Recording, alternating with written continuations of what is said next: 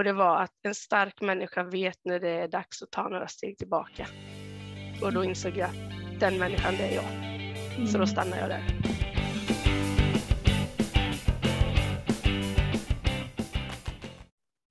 Uh, hej och välkomna till Funkisannan, en podcast med mig Chanel. Och mig Magda. Och mig Jessica. Idag ska vi prata om utmattning. Eh, det är ett ämne som en lyssnare har efterfrågat eh, och några av oss har erfarenhet eller tråkig erfarenhet av utmattning. Eh, sen så måste vi säga att alla, allt som sägs här är våra egna åsikter och vi representerar inte från KISS-familjerna i allmänhet. Jag kan säga uh, lite kort om utmattning. Um, utmattning är, uh, det är en psykiatrisk diagnos uh, som ges Eh, och det är utifrån att man har blivit utbränd eh, efter en lång period av stress. Vilka av oss här har haft utmattningssyndrom? Jag har ju ja. haft. Ja. Och flera mm. i gänget, ja. gänget har haft.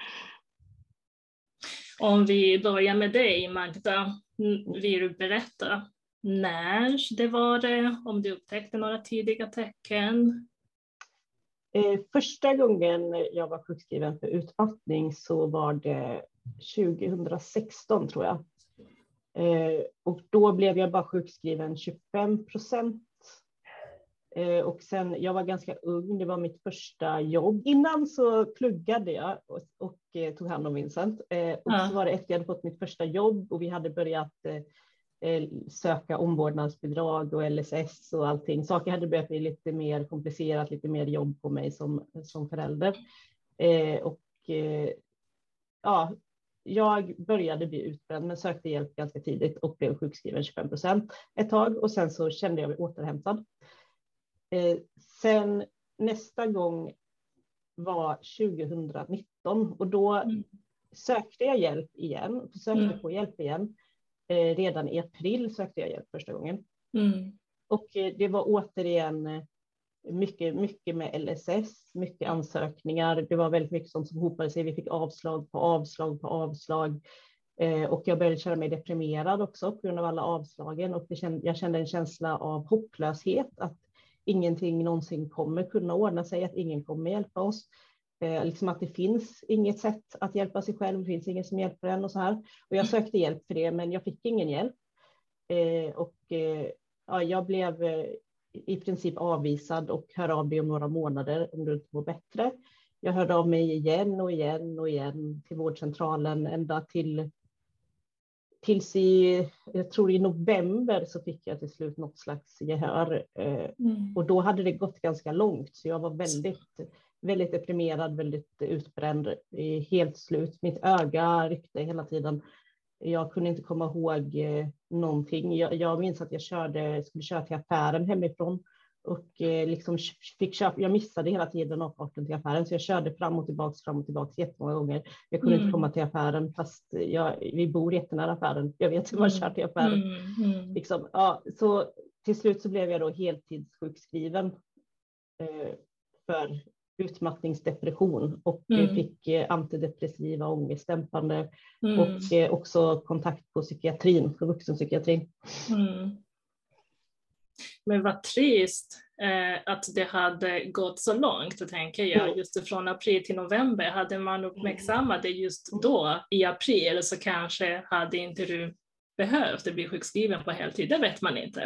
Mm. Men, ja. Mm.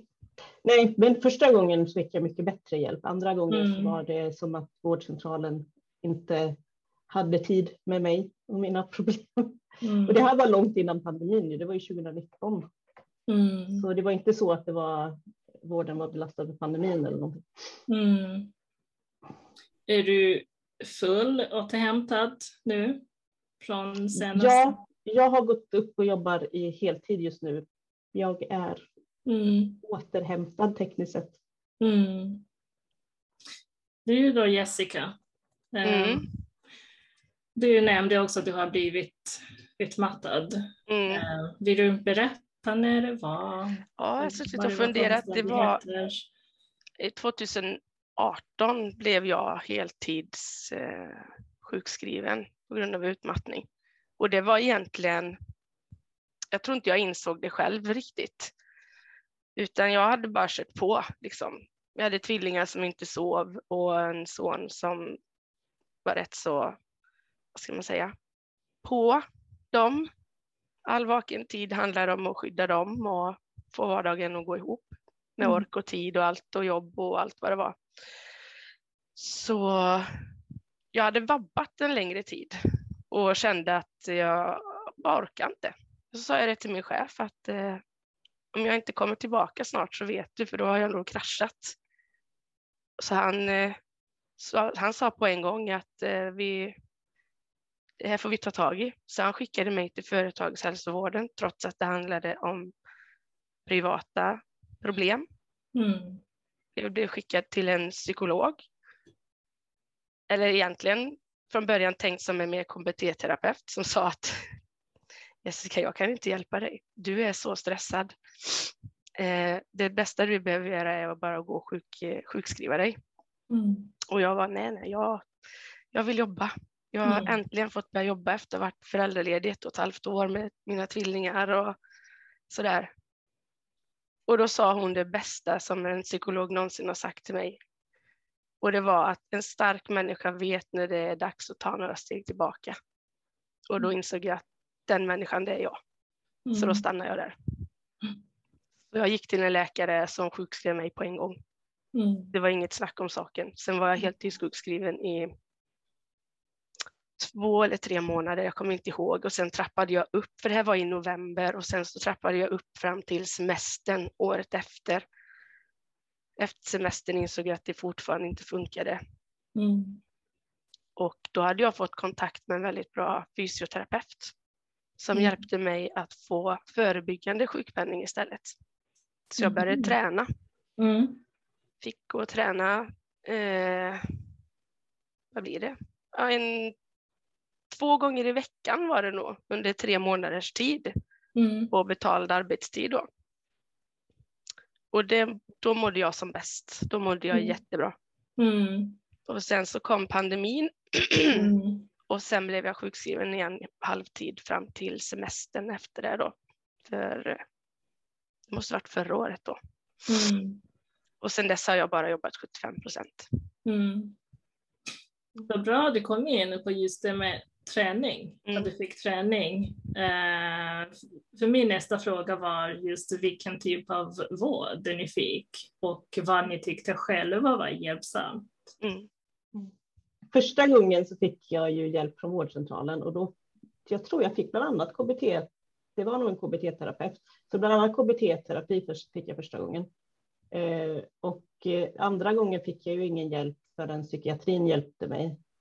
Eh, och eh, då har det ju varit eh, dels samtal på psykiatrin och sen har det ju varit mediciner. Och jag tycker att medicinerna är det som har hjälpt mest egentligen. Faktiskt. Vad är det för slags medicin om jag får fråga? Jag har testat SSRI, men det funkar inte för mig, så SNRI tar jag nu. Är det mot depression? Mm, det är antidepressiva. Sen tar Mm. jag, och och jag har testat olika ångestdämpande, men just nu tar jag Allergigan.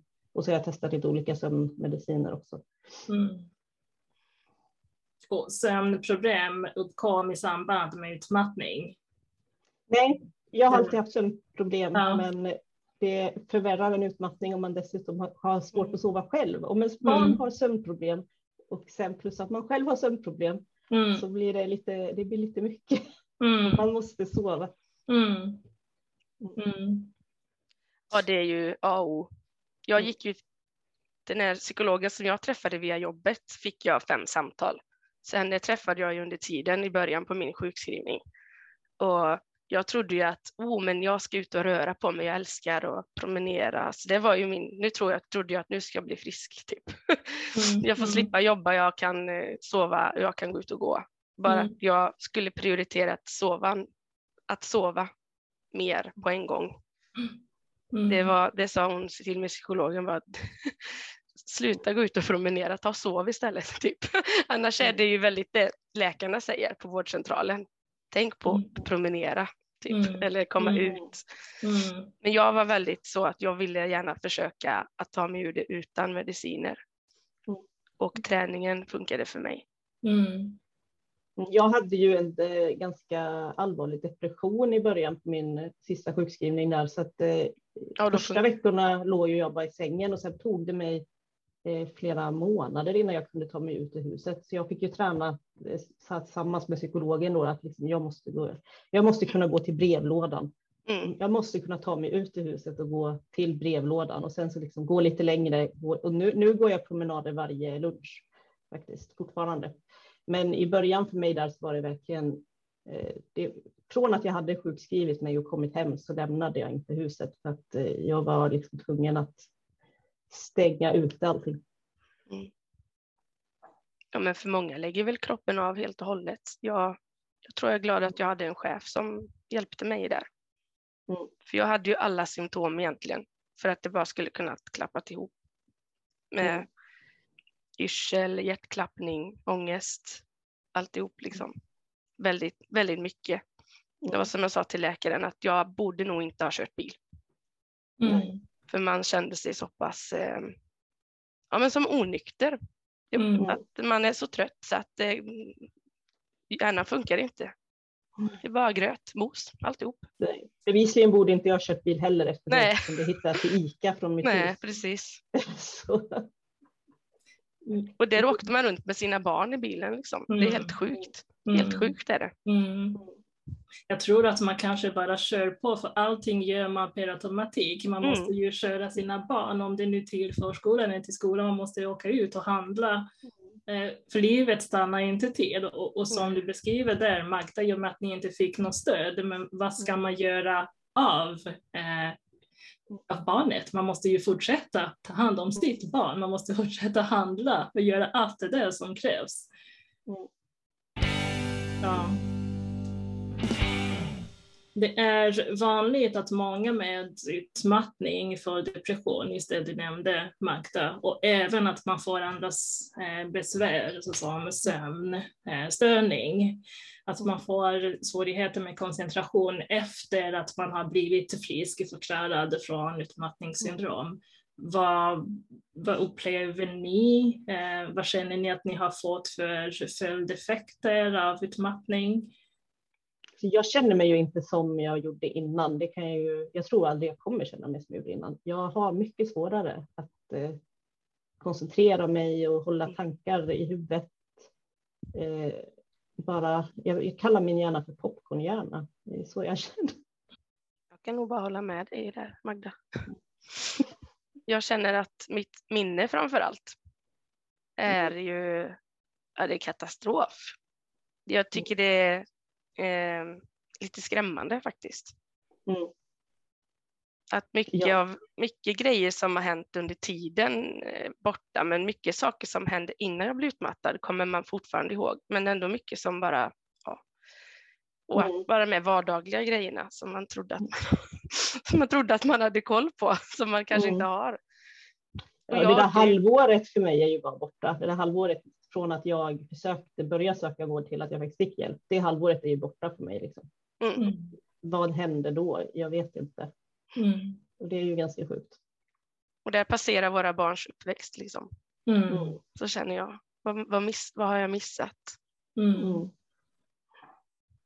Vi började prata här i början om att det är bara en tidsfråga tills jag också blir utmattad. För att statistiken tyvärr visar att ungefär 80 procent av alla funkisföräldrar blir utmattad någon gång i livet. Eh, vad, vad tror ni eh, skulle ha varit förebyggande? Eh, vad tror ni hade hjälpt så att ni hade fått den stöttning som ni behövde eh, innan det har gått för långt eh, så att man får en utmattningssyndrom. Jag hade nog behövt någon som var på min sida i alla de här processerna eh, som hjälpte mig, som förklarade för mig hur man söker omvårdnadsbidrag så att inte jag måste läsa på om allt det och som, allt, som var och, och, som när man ska träffa hand, LSS-handläggare första gången och så här förklarade vad man kan söka och hur, vad man har rätt till. En person bara som är på min sida jämt och hjälper mig hade gjort enorm skillnad för mig. Istället kändes det som hela världen var emot oss. Vi var ensamma och alla, alla var liksom våra motståndare i någon slags sjuk eh, rättsprocess nästan. Mm. Eh, så för mig hade det bara hjälpt så otroligt mycket om någon var på min sida. Mm. Tror jag. Vad tror du Jessica? Ja, jag kan bara hålla med dig där i din, i din situation. Eh, för mm. att eh, jag tror att jag är väl en, kanske en minoritet bland funkisföräldrar, för det, i min del handlar det i största fallet om sömn. Att, för vi hade avlösare till Hampus mm. redan. Liksom. Mm. Vi hade redan tagit den delen. Men jag tror att alla, många, många, många, typ alla andra funkisföräldrar har den kampen som Magda har. Mm. Att det handlar om att ha den här hjälpen och stöttningen som man inte får. Mm. Jag var bara väldigt tacksam över att vi hade en avlösare som visste vad det innebar att ha ångestproblematik. Okay. Att man inte hade någon människa, en annan yttre utomstående som inte förstod hur dåligt jag mm. mådde. Mm. Mm. Och sen eh, tänker jag också det en grej som tog väldigt mycket tid var ju alla de här kontakterna på olika ställen. Att jag var tvungen att vara någon slags projektledare för hela, mm. hela apparaten. Mm. Det känns mm. som att det hade kunnat gå att förbättra samarbetet mellan olika instanser. Mm. Det känns som att regionen och kommunen och skolan, de är liksom helt olika de är helt skilda från varandra och mm. ingen kan hjälpa mig med sammanhållningen. Mm. Så hemma är ju jag en projektledare. Mm. Det är ju faktiskt ett riktigt jobb som folk har och får mm. betalt för. Men mm. det ska vi klara själva. Mm. Jag läste eh, via någon eh, riksförbund för, eh, jag kanske måste nämna det, det är Attentions riksförbund. Där finns det en, en artikel om superanhörig. Och just det med superanhörig är väldigt triggande för mig. och det är just utifrån det du beskriver, att man måste vara en samordnare och ha och den bild de hade just den, nu vet inte jag om bilden finns kvar på hemsidan. Då var det en bild med flera olika armar på en eh, person. Mm. Um, och då blir man kallad till en superanhörig. Uh, och, och, det blir ju triggande för att man vill inte vara en superanhörig. För vad, vad blir det för konsekvenser? Ja, men utmattning, eh, att man missar många månader av ens barns liv, eh, mm. att man missar eh, en del av sin pension för att man blir eh, sjukskriven. Mm. Eh, det är inte en superanhörig för mig. Eh, och det, det jag tror att vi behöver, eh, eller jag behöver, nu kan jag bara prata för mig själv, är en, att det ska finnas en, någon slags case manager, någon slags samordnare Mm. när ett barn har fått en funktionsnedsättning, en diagnos, ja, men också, ja, men då ska du träffa Anna-Karin och Anna-Karin ska hjälpa dig med mm. allting du behöver så att man inte behöver ta reda på vad är det som gäller inom skolan, vad är det som gäller inom regionen, vad är det som gäller inom kommunen, vad är det som mm. gäller på Försäkringskassan. Det är ingen mm. som har koll på det. Nej. Och att den personen ska vara, att man ska känna att den personen vill hjälpa en. Exakt. att man kan lita på den personen. Ja. För jag började ju känna efter att ha fått reda på att LSS-handläggaren inte stämmer. Eh, en del på skolan säger saker som inte stämmer. Eh, så när man pratar med egna jurister och egna föreningar så får man reda på att det de säger inte stämmer utan man har mer rättigheter. Då får mm. man ju liksom ett tillitsproblem till alla de här personerna. Mm. Eh, och då kan jag inte släppa saker till personer som inte vill vårt bästa. Mm. Så den här personen måste ju verkligen vara på en sida och inte ha någon slags kostnadseffektivisering mm. i första mål. För då, mm. då kan jag inte släppa någonting till den personen. Mm. Då måste jag kolla upp det själv och läsa på själv på mm. kvällarna och dubbelkolla allt personen säger för att jag vet att den har ljugit för mig innan kanske. Ja, så här. Eh, och till och med ett tag så kände jag mig så paranoid att jag kände, måste jag spela in alla samtal jag har till och med med personer för att eh, jag får reda på att det de säger inte stämmer i efterhand måste jag börja spela in samtal. Eh, det var till exempel i något fall så var, fick jag reda på att det den personen inte stämde, sagt inte stämmer och när jag då säger du har sagt det här som inte stämmer så säger personen att det har jag aldrig sagt. Mm.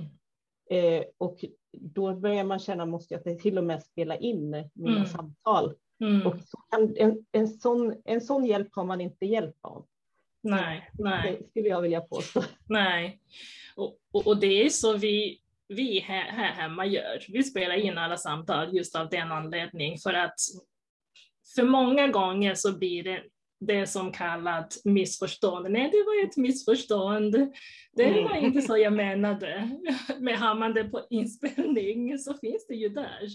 Mm. Och, det är ju sådana saker som tar så mycket energi. Jag vill mm. bara vara mamma, jag vill kunna jobba, umgås med mina vänner, göra saker på min fritid. Jag vill inte sitta och läsa på om vad det är som gäller eller går igenom tusen olika möten och se till att det ska klaffa ihop på rätt sätt så att jag inte hamnar efter med någon ansökan, med någon överklagan eller vad det nu är.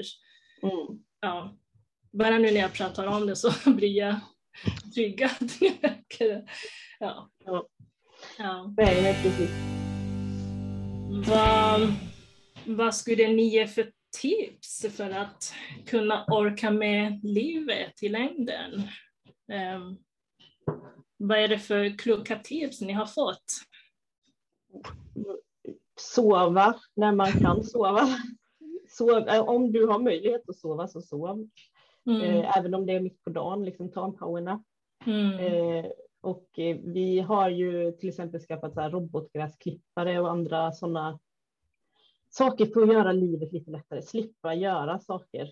Mm. Städhjälp mm. har vi, betalar vi för omvårdnadsbidraget. Mm liksom var inte så stolt utan försök att eh, göra mindre istället. Och det är mm. inte städat här hemma på samma sätt som det var innan heller. Så mm. man får, man får släppa lite, mm. släppa på perfektionen. Mm. Om man säger så. Eh, ja, det är väl sådana saker. Och ta, mm. om, om, man har någon som helst möjlighet att få tid för sig själv så liksom ta den. Vi har ju tagit mycket mer tid på kortis till exempel efter efter jag var ut, blev utbränd. Eh, mm. Även om det känns hemskt att lämna bort sitt barn så finns det någon mm. möjlighet till återhämtning så måste man ändå. Mm. Ja, återhämtning är svårt. Jag ser det väldigt svårt. Det är väl därför jag fortfarande eh, är så pass, eh, inte dålig, men inte så återhämtad som man kanske borde vara mm. efter att ha varit så heltidssjukskriven och så som jag har varit. För att vi har väldigt svårt att hitta den tiden helt enkelt. Och eh, försöka hitta, i så fall mitt tips, att liksom hitta personer som man kan kanske hämta energi från. Mm. Det låter ju kanske hemskt, men att man, vår, vad säger man vårdar de eh, kontakterna man har. Mm. Att jag liksom försöker ringa min, mina systrar och prata med dem vi kan inte träffas så då ser vi till att då pratar vi istället för att det mår jag bra av. Det är det mm. enda jag har tid med just nu. Jag, har mm. jag kan inte ta mig ut och ta en promenad även om jag gärna velat det. Mm. Då ringer jag min syster när jag hänger tvätten till exempel. Mm. Jag på, men, ja. Mm. Att eh, sådana små grejer. Vi har också hem, hemstäd där vi, vi hade inte ens Nej, vågar inte tänka på det hade varit. Det är inte bra ändå men eh, Ännu stökigare. Mm, då får man ju ändå, visserligen har det blivit dåligt med också med corona och allting sånt med mycket mm. sjukdomar och så, men de gångerna man har det då tar man ju ändå tag i den här mm. röjningen som man kanske inte heller mm. gör emellanåt. mm. mm. mm. Hur har ni upplevt just förståelse från er omgivning när ni inte har orkat lika mycket?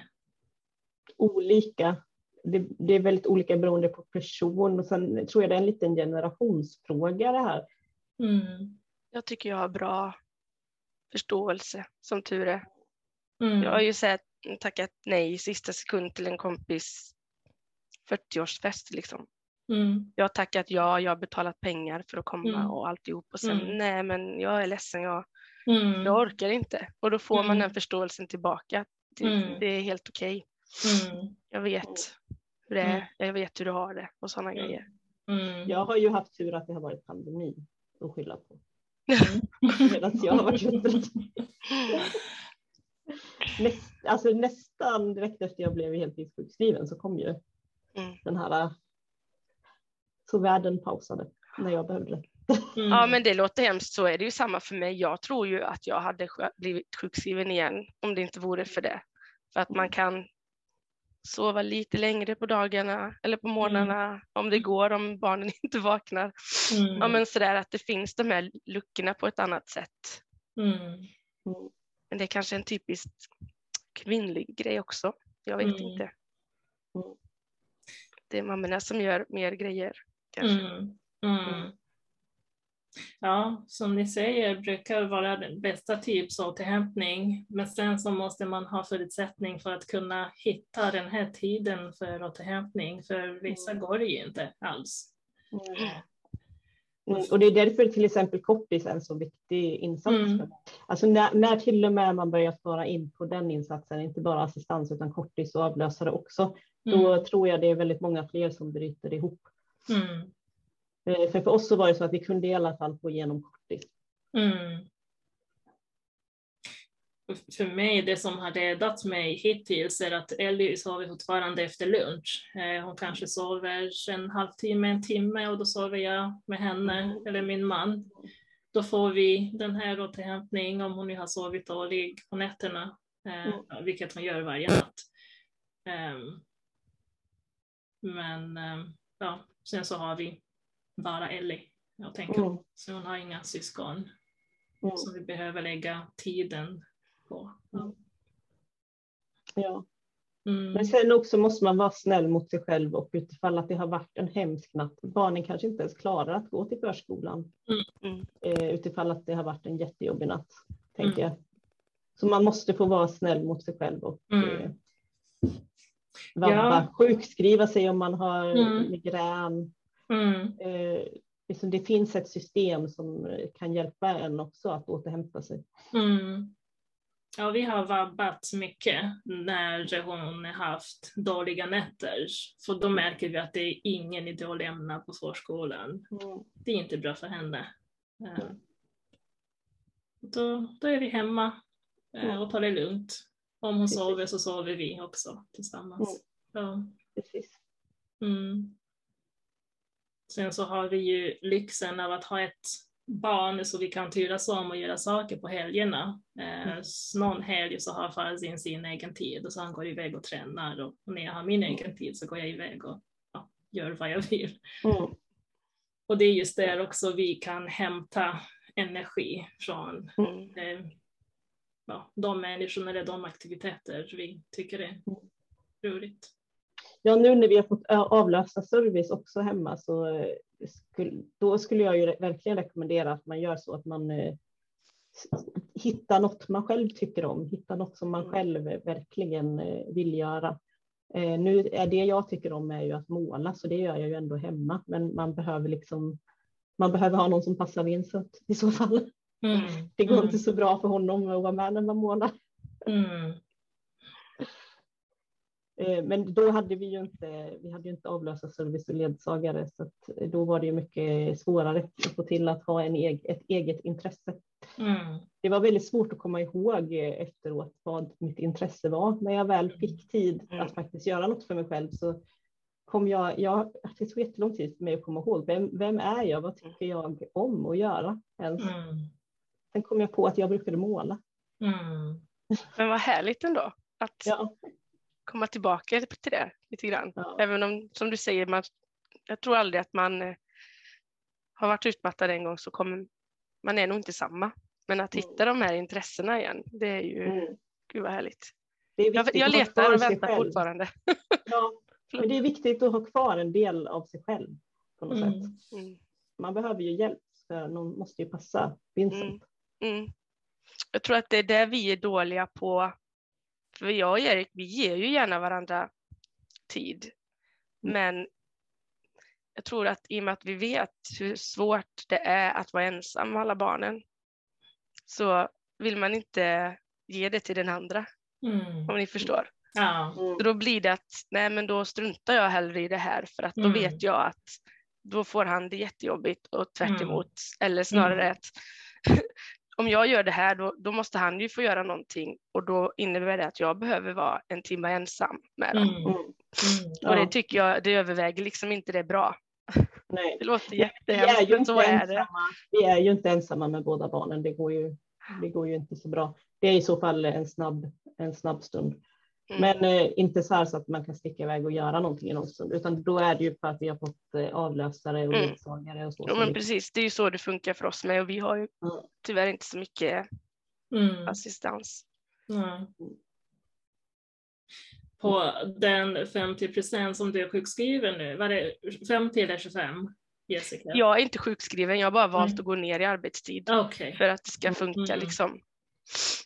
okej. Så jag tar ut 25 procent eh, sån här föräldrapenning på lägsta nivå. Bara för att fylla ut liksom. Mm. Mm. Ja, jag gick ner i tid till 75 procent ganska länge utan någon ersättning.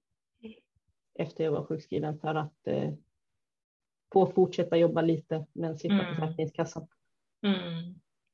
Vad sa du för att få Fortsätta jobba lite men slippa Försäkringskassan. Ja, jo men det, det är väl tyvärr lite så jag känner också. Mm. Att, och i vissa perioder så känns det som att nej men nu orkar jag inte. Och så gör man det ändå på något sätt. Men det funkar ju inte när man är liksom precis med näsan över precis hela tiden. Då blir det väldigt jobbigt som nu när vi har haft covid i huset. Liksom. Mm. Man blir ju helt totalt sänkt för kroppen Mm. är redan så pass låg. Eller hur ska man Mm. uttrycka det? Mm. Energimässigt. Mm. Ja, när vi hade covid var inte heller en höjdpunkt för vår familj. Vi var inlåsta allihopa tillsammans en månad tror jag vi. Jag tror vi var i karantän en månad. Oj. Ja, nej, vi var, usch, nej. Alltså det räcker ju, för mig räcker det ju med en vanlig förkylning för att bli sänkt, jättesänkt. Mm. Eh, tyvärr. Men covid gick helt okej, men vi hann ju liksom fira, vi firade med champagne, nu är jullovet över. Nu Mm. äntligen ska vi få jobba. typ så var det på riktigt. Och sen så, ja, fyra och en halv dag. Och sen så fick vi åka och hämta hem alla då. Vi hade tur, vi hade det över jullovet. Vi hade ju det hela jullovet. var det inte kul det heller. Men hur känner du Chanel? Jag tänker just, du säger ju rent statistiskt så borde du bli sjukskriven, men känner du att du är liksom på väg själv? Ja, Mm. innan, eh, innan jul, eh, jullovet så eh, åkte jag hem för jag, var, eller jag kände mig förkyld. Men jag var egentligen inte förkyld. Det var min kropp. Mm. För oftast när jag har kört på för länge så får jag förkylningssymptom fast jag inte är förkyld. Eh, då sa jag till min man att om det nu fortsätter så här så kommer jag sjukskriva mig på antingen 25 eller 50 procent. Ehm, men sen under jullovet så hann jag vila ordentligt. Men jag känner att jag är fortfarande på gränsen. Mm. Ehm, och det handlar om allt det här som vi pratar om, om Alla samhället. fighter och Alla fighter som man behöver ta som Mm. är väldigt onödiga mm. som tar Mm. så mycket energi. Mm. Ehm, för innan jullovet så hade vi ja, någonting som var på gång. Ehm, Mm. och då skulle vi ha ett möte efter jullovet. Och, och då tänkte jag på det hela tiden. Eh, och även på Mm. jobbet. Eh, jag ju- gjorde några slarvgrejer. Att jag bokade in att vi har APT en fredag fast det är en måndag. Och då märker jag att det här är inte jag. För jag Mm. brukar inte göra sådana små slarvfel. Mm. Ehm, men tack vare att jag kunde vila upp mig så känner jag mig ändå helt okej. Men jag känner att jag är fortfarande på gränsen hela tiden. Mm. Ehm, så jag försöker just de helgerna som är mina att göra saker, att jag går iväg. Mm. antingen att träffa en kompis och fika en timme och komma hem. Fyller på med energi. Eller fixa naglar eller vad det nu är. Mm. Ja. Min frisörtid är ganska viktig för mig också. Jag kan inte Mm. sluta gå till frisören, då hade det varit katastrof. Mm. Det värsta är när man ser det om tandläkarbesök också. Mm. Yes, jag ska till tandläkaren, vad skönt. Lite Ja, egen tid skönt. tandläkare. Ligga där och Ja. Ja. ja. Och i och med att Ellie är väldigt pappig så får Farzin mer, mer egen tid, att han åker iväg och handlar till exempel så att han får andas. Annars Mm. när han är hemma, hon är på honom som en magnet. Ja. Båda mina barn är på mig som en magnet. Ja, Båda mina barn är så här, mamma, mamma, mamma. Så det, jag känner mig ibland så här kvävd, liksom. det är någon på mig igen. ja, ja. Man, är, ja, man älskar sina barn, men de är väldigt Ja. manliga. Ja. Mina med. Det är inte Hampus men de andra. Jag tänkte i Mm. morse, då var det så fort man kommer liksom vakna, jag, jag har ju fått lite sovmorgon nu i och med att jag inte är helt kry. Så kommer man ner och så är det mamma hit, mamma dit, titta här, gör det här. Så har man en bakom en vid sidan. Och så gärna någon som halvvägs upp på bordet sen när man äter frukost. Slutade med att jag insåg att jag var helt inträngd i ett hörn här i köket, liksom med alla tre runt mig. Till slut så bara, låt mig vara. Ja. ja, men verkligen. Det var inte så jag tänkte att killarna skulle slåss om mig. Som jag hoppas de- de slåss om mig. Ja. Jag tänker på att det finns, det finns säkert några arbetsgivare som lyssnar på vår podd eh, och även biståndshandläggare och de som jobbar på Försäk- Försäkringskassan. Och det jag tänker på just vad gäller arbetsgivare är att ta hand extra om eh, de eh, arbetstagare som har barn med funktionsnedsättning. För det jag kan se min chef har gjort, det har räddat mig enormt. Mm. För hon har varit förstående när jag har velat jobba hemifrån flera dagar, just för att jag, jag har inte orkat. Ehm, och sen så har hon ibland, för nu delar vi rum, eh, så har hon sagt att jag kan sätta mig i hennes rum. För vissa, vissa gånger när jag känner att jag är verkligen på gräns till att nå väggen så kan inte jag vara i ett rum med andra människor. Eh, då har jag fått sitta i hennes rum i lugn och ro, jobba i lugn och ro. Mm. och sen vad gäller mina ja, före detta kollegor, jag vet att ni lyssnar. Tänk på när ni möter oss eh, funkisföräldrar. Vi söker inte insatser bara för att vi tycker att det är kul. Det är för att våra barn behöver det. Vi behöver det för att kunna må bra. Det är eh, förebyggande för vår psykisk hälsa eh, och det är ju bra för våra barn, för deras självständighet också. Nej, jag, för mig så var det en sån eh, känslomässigt stark grej att söka hjälp. För att jag ville inte behöva hjälp. Så jag, jag Mm. väntade liksom så länge som möjligt. Så länge som jag bara kunde med att söka. För jag kände verkligen en stolthet i det här. Nej, jag tar hand om honom själv. Jag behöver Mm. inga insatser. Mm. Eh, Så när jag sökte så var det jättetufft. Jag var jätteledsen att jag behövde söka. Och när vi då Mm. bli- fick den här avvisningen Mm. som vi fick. Mm. Eh, vi, vi kände oss verkligen avvisade som att vi inte hörde hemma där och vi behövde ingen hjälp och så vidare. Eh, då, jag blev ju helt nedbruten av det Mm. just för att det var så tufft att söka från första, gång, första Mm. början. Så det var en stor del av var eh, den här depressionen kom ifrån. var ju Mm. eh, den här känslan av att eh, bli så sviken av ett samhälle som man trodde fanns där och som man trodde att när jag är redo så kommer de finnas där och hjälpa mig. Mm. Eh, och så fanns inte det här samhället då som jag Mm. trodde fanns, utan det, det var liksom något som man hade lärt sig sedan man var liten, men Mm. det var inte där, det var inte på riktigt. Mm. Så just den känslan tror jag bidrog jättemycket till den här depressionen som jag fick. Mm. Mm. Eh, Så jag tror det är viktigt i, med bemötande från handläggare och från, Mm. eh, från vården också, att de berättar vad man kan få för hjälp tydligt. Och, ja, att man inte kanske avvisar de som söker LSS och säger nej, men ni ingår inte i LSS, han har fel diagnoser och så vidare. Mm. Mm. Eller gå och sov lite så kom tillbaka sen och så har det gått flera månader och man kan knappt hitta hem. Mm. Ja. Precis, och från vår, ja, precis när, det, när jag blev avvisad från vården Mm. också, igen, de såg mig ta en Alvedon och gå Mm. till jobbet. Liksom. Mm. Det var ungefär precis så den läkaren på vårdcentralen sa, bara, ta Alvedon och gå tillbaka till jobbet. Usch. Mm. Jag kan tycka att det är jag vet inte om det handlar om okunskap eller om det är nonchalant just när man jobbar på en vårdcentral, för, för där möter man just personer som söker för utmattning, för depression. För då antar jag att man har den kunskap och man borde i så fall veta att ju tidigare man kan behandla, desto bättre för individen. Mm. Mm låter som jag ska vara tacksam att jag kom till rätt läkare på en gång. Mm. mm. När jag ser tillbaka på hur jag mådde då, det, det är helt sjukt hur dåligt mm. jag mådde. Det var så mm. jävla illa. Mm. Jag kan inte fatta fortfarande hur jag orkade. Mm. Och det var ju precis det min läkare sa, men, men det gör du ju inte. Hur, eh, hur mår ni nu?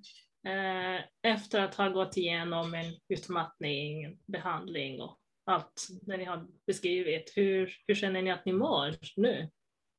Jag mår mycket bättre eh, såklart eftersom att jag jobbar och eh, jag känner också att jag har lärt mig jättemycket eh, om mig själv och om hur jag ska ta hand om mig själv, hur, hur man tar hand om varandra också i förhållandet så att vi ja, så att vi ska må bättre. Så på vissa sätt så är det ju faktiskt bättre än innan jag blev utbränd till och med. Eftersom mm. man har lärt sig väldigt mycket taktiker och strategier mm. för att må bra helt mm. enkelt. Mm. Så absolut, jag mår mycket bättre. Vad skönt att höra. Mm. Ja. Det är fördel med att gå till psykologer och KBT-terapeuter och allt mm. man har fått. Och också ja. utifall att man har en riktig depression så skulle jag absolut inte vara rädd för antidepressiva för att det har gjort sån enorm skillnad för mig och det är ingenting som man behöver skämmas över. Och jag känner just nu så känner jag att jag förstår inte hur jag klarat mig så länge utan nästan. Ja, för just det med antidepressiva, jag var lite emot i början, men sen mm. när jag kände att jag ville hoppa framför tåget och Eli var bara fyra månader, då kände jag och min man att jag måste söka hjälp och sen när jag började på antidepressiva och mådde bättre och kunde föra en konversation så tänkte jag, men varför var jag anti antidepressiva? Ja, Då fick jag med att börja tänka. Klarar det? Jag, jag, jag ser världen på ett annat sätt ja. än innan. Liksom. Det är ljusare. Det är, inte, det är inte lika mörkt, det är inte bara mörker överallt. Så att, eh, är det en depression så absolut, mm. om mm. en psykiatriker rekommenderar det eller en läkare rekommenderar det så ska man inte vara rädd och man ska inte skämmas. Nej. Nej. Mm. Du då Jessica, hur mår du nu? Ja, nej, men jag mår ju mycket bättre än när det, när det var som, som sämst, absolut. Mm. Mm. För det, det är nästan som man blir tårögd att tänka hur man mådde då, hur, him, hur dåligt det faktiskt var. Och man inser att herregud, jag är inte där längre liksom. Det, mm. Och jag vill inte tillbaka. Så att jag har ju lärt mig verkligen att känna efter mm. hur jag mår och sätta ner foten, säga stopp. Sjukskriva mig själv liksom, bara det har jag också fått göra. Mm. Inse att nej men nu, nu, idag orkar jag inte. Mm. Att unna sig det får man väl nästan mm. säga. Um, sen så håller jag väl med typ det Magda sa att man har ju fått väldigt bra tips och eh, sätt att hantera vardagen som man kanske inte hade tagit emot annars. Mm. Mm. Ja, skönt att höra. Det finns hjälp att få. Eh, om det är någon som skulle ha några tidiga tecken, sök hjälp så fort som möjligt.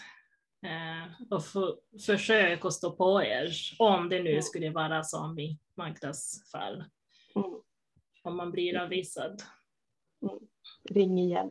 Mm. Mm. Och be om en annan läkare. Kanske. Exakt. Ja.